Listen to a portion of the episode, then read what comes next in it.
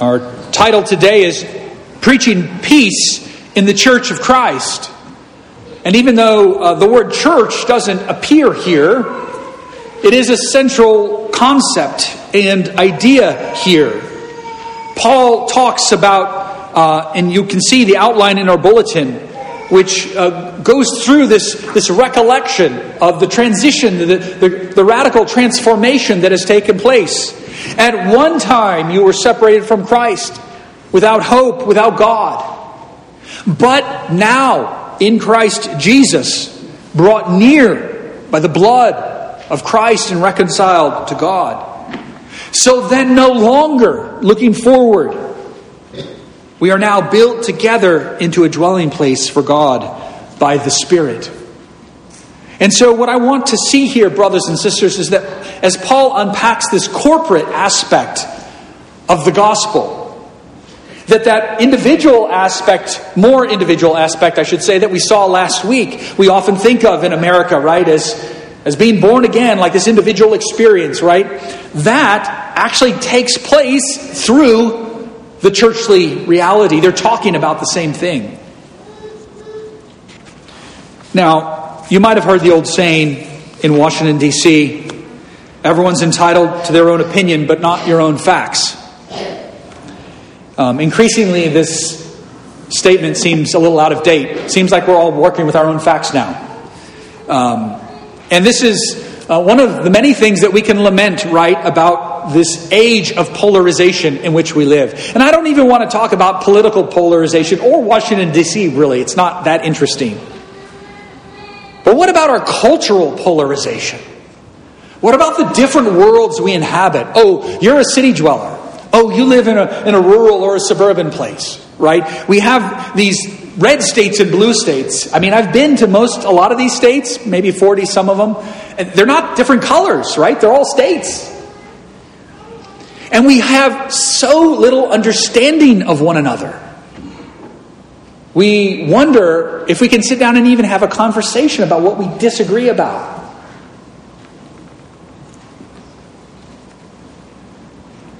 And we might despair over this circumstance and wonder what to do to fix it. But there is perhaps a silver lining of this polarization. Maybe just a little bit, it can help us understand the great divide we see in the pages of the New Testament. That great divide between Jew and Gentile, who inhabited really totally different worlds, had different facts about the world in which they lived, right? A different sense of a creator God or gods of the creation, a different sense of spiritual truth and reality, a different sense of morality. It may be that our polarization today, which presents to our perception these two radically opposed cultural expressions of what it means to live the good life, right? Maybe that can help us understand a little bit better the amazing power of God's grace, the transformative power of the gospel that is able to unite people of such disparate beliefs, backgrounds, histories, cultures, ethnicities, into one holy Catholic church. Maybe that polarization can give us a sense that the gospel isn't just a, a club. You know, the church isn't just a, a voluntary society. We join clubs. You know, maybe you're you're a Rotarian. Maybe you're in the garden club, right? Oh, I also go to church. No. The church is a new creation. And when God creates, He creates ex nihilo, from nothing. He speaks things into existence.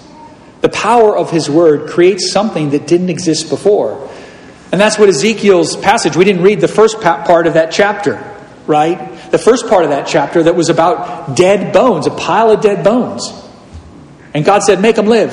And he's like, okay, I'm a prophet, but I'm not that good of a prophet, right? He's like, no, preach. My spirit will move over those bones. That's new creation. So I want to look at, at, at this uh, retelling of the gospel truth that we heard last week in the first part of chapter two in its corporate fullness. That's what Paul's doing. He's sending a message. He's repeating himself. He's like, this is a six-point sermon. Point one, two, three, point one, two, three. Right? He says the same exact message. What you were, what Christ did, what you are. Same thing. But now it's through this corporate, relational lens. And first we see there, he says, therefore remember that at one time, you Gentiles in the flesh. Remember that you were separated from Christ. This is a powerful description of unbelief. And I want to ask you, maybe, um, you know, do you remember? Do you remember being without Christ in the world? Now, Paul has a certain advantage in this argument in that he's writing about twenty years after Jesus died and rose again. So virtually everyone in the church has probably come to faith as an adult. Everyone, almost everyone, and certainly all the Gentiles can remember before they knew about Christ. We don't have that benefit. Many of us probably grew up in Christian homes. That's a wonderful thing. But then we have to use, as it were, our, our moral imagination, our, our sense of creativity. Do you remember? Do you remember being hopeless? Maybe not utterly hopeless. Um, I don't know if you've ever had a kid, you know, had a school assignment, with paper. You know, they have to write, and they're up against the deadline. And they throw up their hands. They say, this is hopeless. I don't have a chance of finishing this assignment. Maybe that was you at work last week. But do you remember being hopeless? I mean, I do. I remember going to bed and saying, God, help me solve this problem. I don't know the way forward.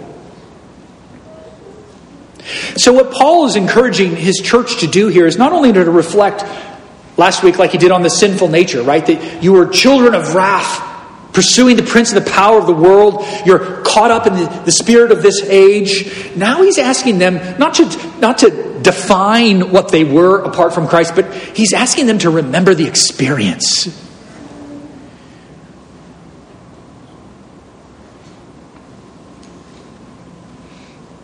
Not only a time of personal deadness and spiritual death, but the most heinous segregation, discrimination. He uses the word hostility here. We like to think that racism is gradually leaving our society, that we've made progress, and we have. We've made huge progress, right? In, in the memory of some adults, elderly folks in this room, perhaps, you might remember in our childhood when segregation was explicit, when there were signs over water coolers in parts of our country, where there were implicit hard barriers to jobs and progress and education based on merely physical characteristics. But of course we know, sadly, when we look out at the hostility of the world, the warfare, the fights, the vitriol.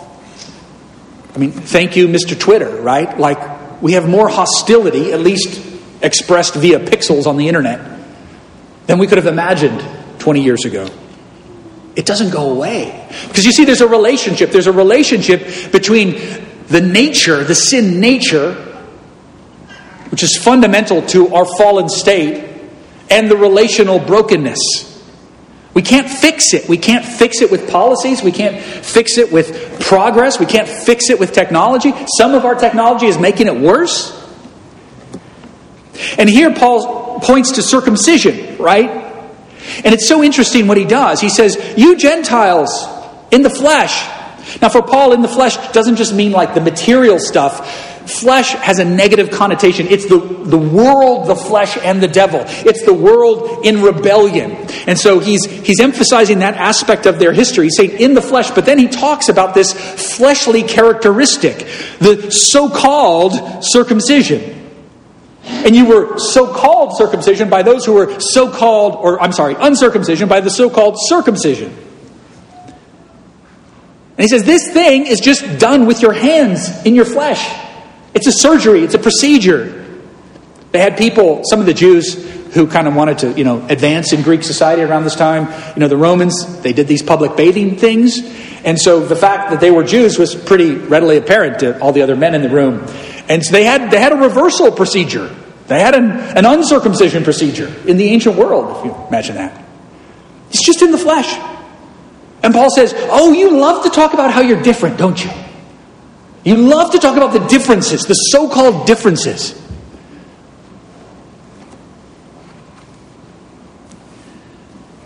In Colossians, sister epistle to this, Paul talks about circumcision, spiritual circumcision.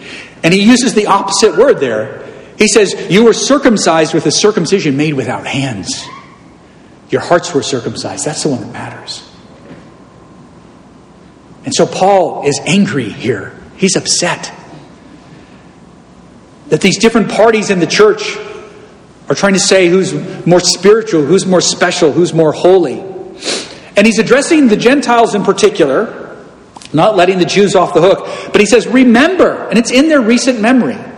Remember, he, he probably brought some of these people to faith seven, ten years ago. Remember that you were at that time separated from Christ, alienated from the commonwealth of Israel, strangers to the covenants of promise, having no hope and without God in the world. These five things, there are, are five things he describes here. Separated, alienated, strangers, hopeless, godless. They all hang together. I don't think they're five different things. This is what it means to not have Christ. Now maybe if you can't remember, maybe if you were born and baptized as a child, praise be to God. Maybe you think about this, you're like, oh, whatever. I know plenty of people who aren't Christians. They seem happy. We need to remember, brothers and sisters, there is no hope in this world apart from Christ. It's true. It's true. Our world is spinning crazily now, chaotically. Think of the violence. There were twelve shootings in Southeast D C on Friday night. twelve shootings in one quadrant. The worst quadrant, arguably, crime-wise. Think of the violence and the chaos, the nihilism of our society. Why? Because they're hopeless. The world doesn't make sense. It doesn't parse without a creator God, without a redeemer.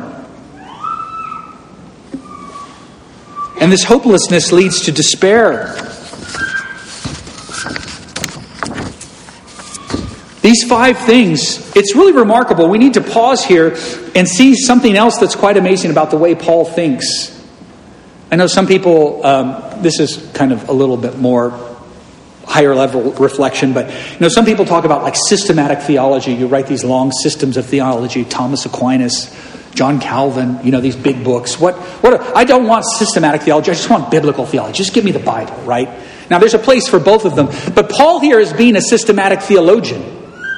Paul here is being a covenant theologian. Notice what he says. You are strangers to the covenants of promise. He's talking about the Old Testament covenants. And he's saying the heart of these covenants, going back to the garden, going back to Abraham, going back to David and Moses, the heart was God's promise. What kind of promise? Promise of what? Of a Messiah.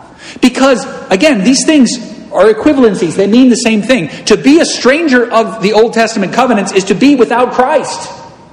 The Old Testament covenants brought Christ to Old Testament saints. There's no difference. It's not a different promise. Paul sees it all as one promise, fulfilled now gloriously in Christ.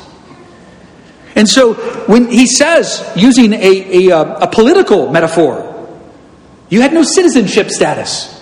We kind of debate this politically a little bit today, right? How should we deal with resident aliens? How should we deal with aliens who are undocumented, who are break the law in entering the border illicitly? I could have a fight about what I called them, right? I've probably used all the wrong words for different groups. Paul says, you were all illegal aliens. You were all dwelling in the land undocumented with no rights, no privileges, no protections. And that's Christ. The commonwealth of Israel was the commonwealth of Jesus Christ, promised Jesus Christ coming. King David was just keeping the seat warm for the real king. It was a type and shadow.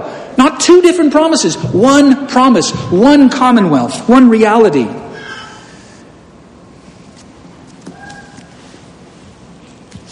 And now that they have Christ, what's the corollary? Now that they have Christ, they are citizens of Israel. That's exactly what, what Peter will call them, a kingdom of priests, right? Now that they have Christ, they are children of the covenant. They've been grafted into Abraham's promises. They're Abraham's children by faith. Now that they have Christ, they have hope. Not in this world, not in prosperity. Paul's rotting in prison. He is in chains. But he's full of hope. His hope is in that risen Christ. Brothers and sisters, as we reflect on this passage, I want you to try to think about it a little bit, of course, obviously, because, because if, if this doesn't describe us, and if we're members of Jesus Christ, none of this describes us anymore. You might feel some of these things now. There might be a, a hangover, as it were, right, of this former life, because the old man still clings to you. But none of this is true of you anymore. So the first thing we should do is be grateful. Thank God that this doesn't describe you. But the other thing we should do here with this point is to be compassionate. We use the wealth and the privilege of living, you know, in the top fraction of a fraction of the top one percent of human history in terms of wealthy, luxurious people ever to live on this planet. And we use it to fill the emptiness in our souls, to fill the hopelessness with stuff, with cars, with privilege. Your friends and neighbors, your colleagues at work, they're hopeless. We don't mean this to denigrate them. We're all in the same place. This world is really, as our catechism called it this morning, a veil of tears. So we need to remember and be grateful, right? We need to have compassion and be grateful that there, but for the grace of God, go I. And brothers and sisters, we need to tend to our faith and care for it. As we talk about the church today and through this book of Ephesians, this epistle, the church helps keep us in the faith. People fall out of faith, you know. I'm not talking about God's divine election, but I don't know God's mind. I know that you all profess faith today, those of you who have come into membership of this church. But I know that people leave the church if we don't care for our faith. If we don't nurture it, if we don't build ourselves into a community to support us, none of us stands alone. We can go back to this.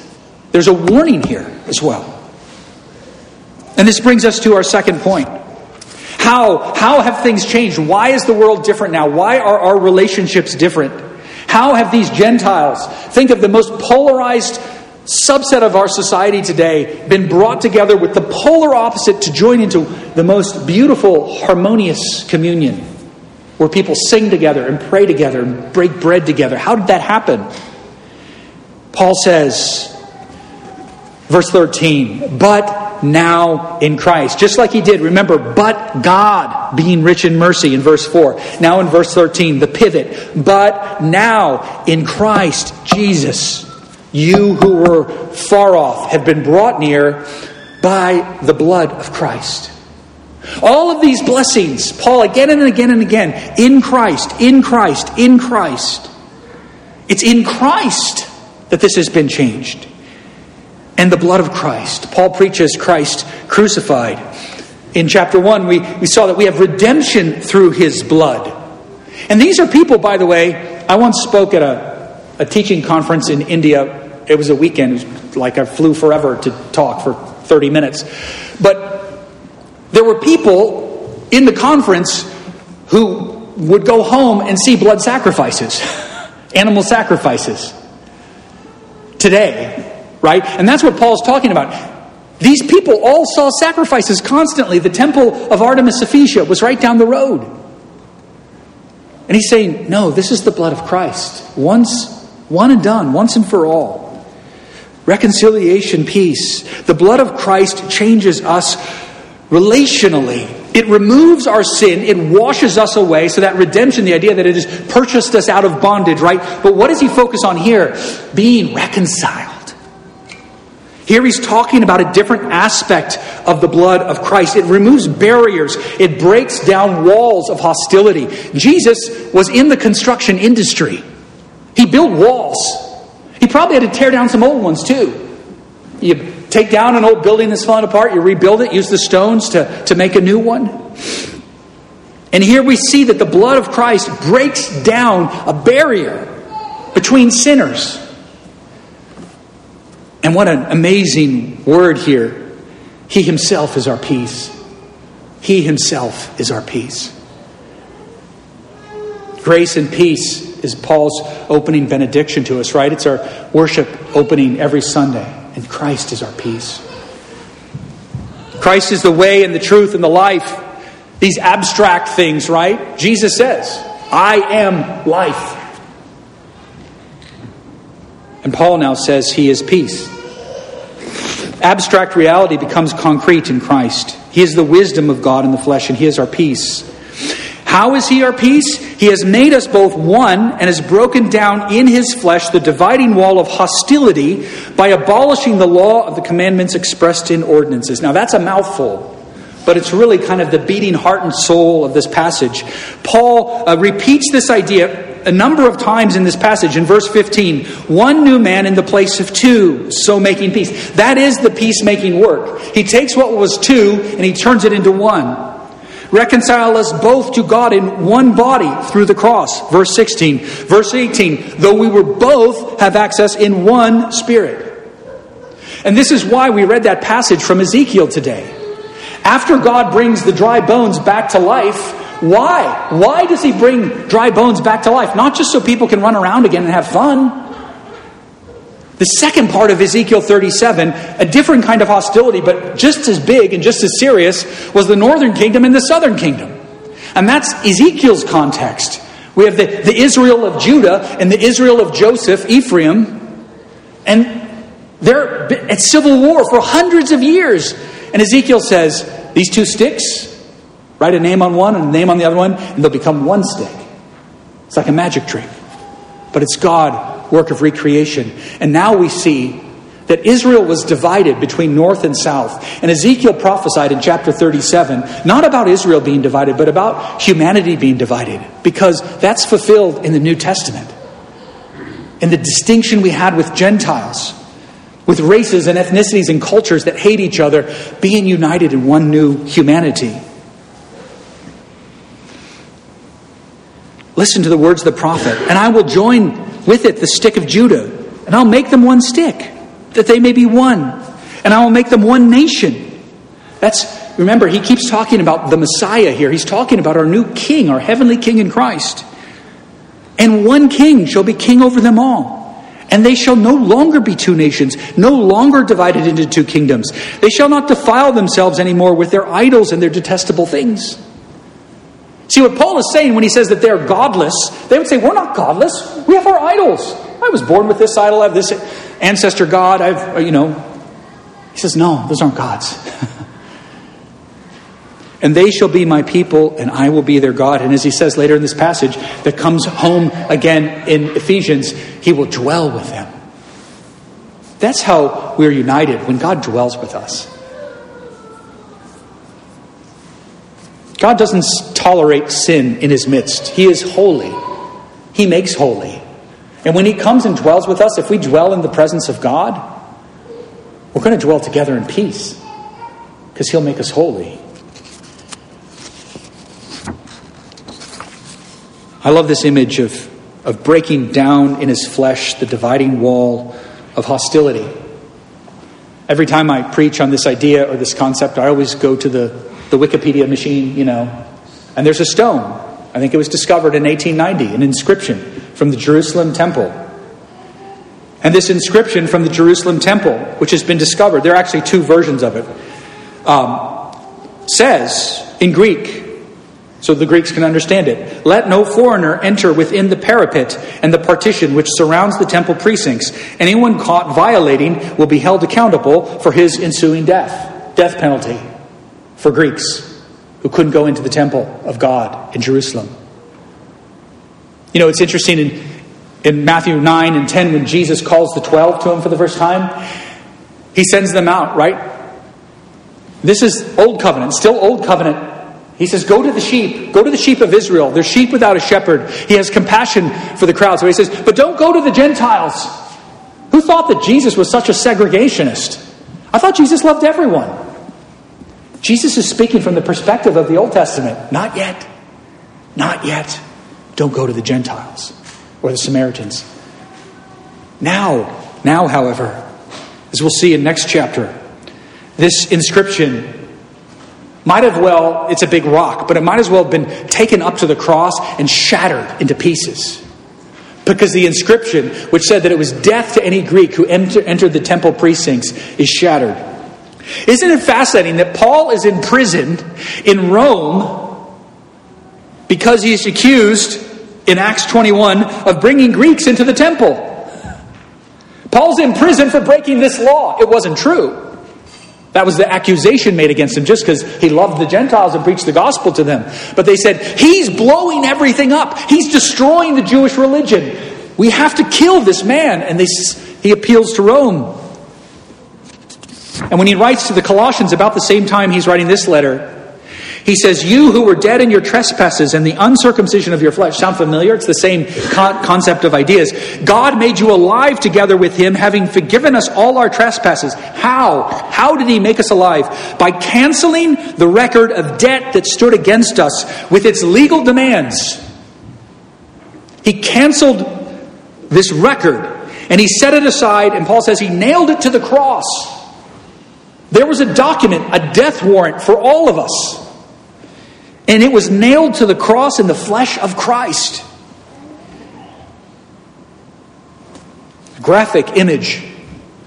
I still remember when my dad called me and said, a couple years before he died, Brian, I just made the last payment on the house. Had a mortgage burning party, right? He didn't owe the bank anymore. He couldn't be thrown into a debtor's prison. We all know that's not going to happen. But you get the picture. We can be bound by the law. We are all bound under God's law. And Jesus destroyed it. He nailed it to the cross. And when he did this, those who were far off were brought near. Two have been made one. We all have access in one spirit to the Father. It's a common gospel. Brothers and sisters, if we confess our sin and receive the grace of Christ, we can't hate each other. Yeah, we might frustrate each other. We might have disagreements. We might tussle and fight. But we have to come to a place of love with one another because we're all sinners before the cross. This is the unified new creation that Paul's talking about. He says he's creating in himself one new humanity. I think the E S V says one new man, and that's all right. That's what the Greek says. But don't get hung up on the gender thing here, right? One new humanity from two, in the place of two. He's uniting all things in Christ. Because we're in Christ, and if two people are in Christ, we're united to each other. Just think for a minute as you look out at the world. Maybe you're hopeless today. Hate won't win. Division won't win. Tearing down, destruction won't win. Darkness has been defeated. We have this victory now in Christ Jesus. We have this precious, precious hope through the gospel. And third and finally, this is really the theme that's going to fill the rest of the epistle. So then you are no longer strangers and aliens. You are fellow citizens with the saints and members of the household of God, built on the foundation of the apostles and prophets, Christ Jesus himself being the cornerstone, in whom the whole structure being joined together grows into a holy temple in the Lord, in whom you also are being built together into a dwelling place for God by the Spirit. And there are a lot of metaphors all piled on top of each other. First of all, we're fellow citizens. Psalm eighty-four, which we sang, actually Psalm eighty-seven, talks about, look, this one from Philistia, this one from Egypt, they were all born in the heavenly Zion. We all have birthright citizenship in the heavenly Zion. Then he talks about a family. We are members of the household of God. We are adopted in love, as he said in chapter one. And finally, we are stones in a building, a structure, a dwelling place for God, a temple that is growing, maturing. We see the same image in First Peter. And when you see two different apostles using the same image, you know that, that it is, it is a core part of the good news of the New Testament church.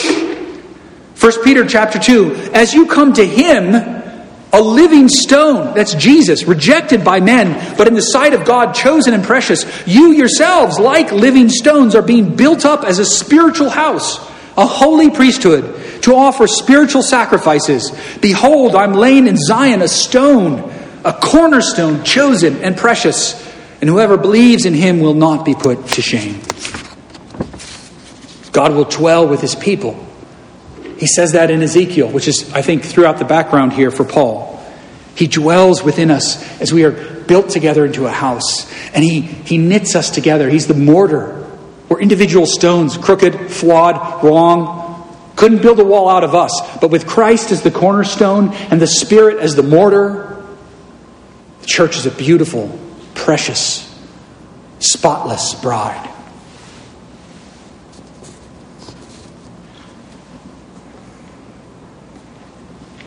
Neither the gospel nor the new life we receive in Christ promises us peace in this world. Again, Paul's writing from prison, probably to people who are doubting and struggling in their faith. But this is a new creation. In chapter five, he'll talk about the church a lot when he talks about marriage. And that's another place, right, where two become one. In marriage, we were meant for two to become one flesh. I'm looking at the married couples here. You all know how difficult this is. You all know that it never becomes fully realized in this fallen world. But God says, with his creative power, you are one. Love your wife like she is your own flesh. And as that metaphor of how Christ loved the church like his very own body should encourage and feed and nourish husbands to sacrifice themselves for their wives, and for wives too to love their husbands, so too, by analogy, we should all love each other in the church, right? We're all one flesh in Christ. That's the power of what Paul's teaching in this epistle. Very practically, in closing, be grateful, brothers and sisters. Remember what God has done for you in Christ through the blood of the cross. Second, have compassion. Pray for the lost. Recount their names right now, friends and neighbors, family members. It's hard to think of God's wrath against sin and judgment, but it's a part of the gospel. Hold them in your minds and pray for them. Pray that you could show the hope of Christ to them. And finally, brothers and sisters, love your church. Love your church. Join her. Pray for her. Serve her. Bear one another's burdens. It's a great gift we have in Christ. Let's pray. Merciful God and Father, we crawl broken, weak to this table, but you have for us powerful food. Strength-giving, nourishing food and drink. Help us to consume this healthy diet that we might love and serve one another as befits individual parts of one body, and that we might lift up and hold high and give honor and praise to our head and King, the Messiah, our Lord Jesus Christ. Amen.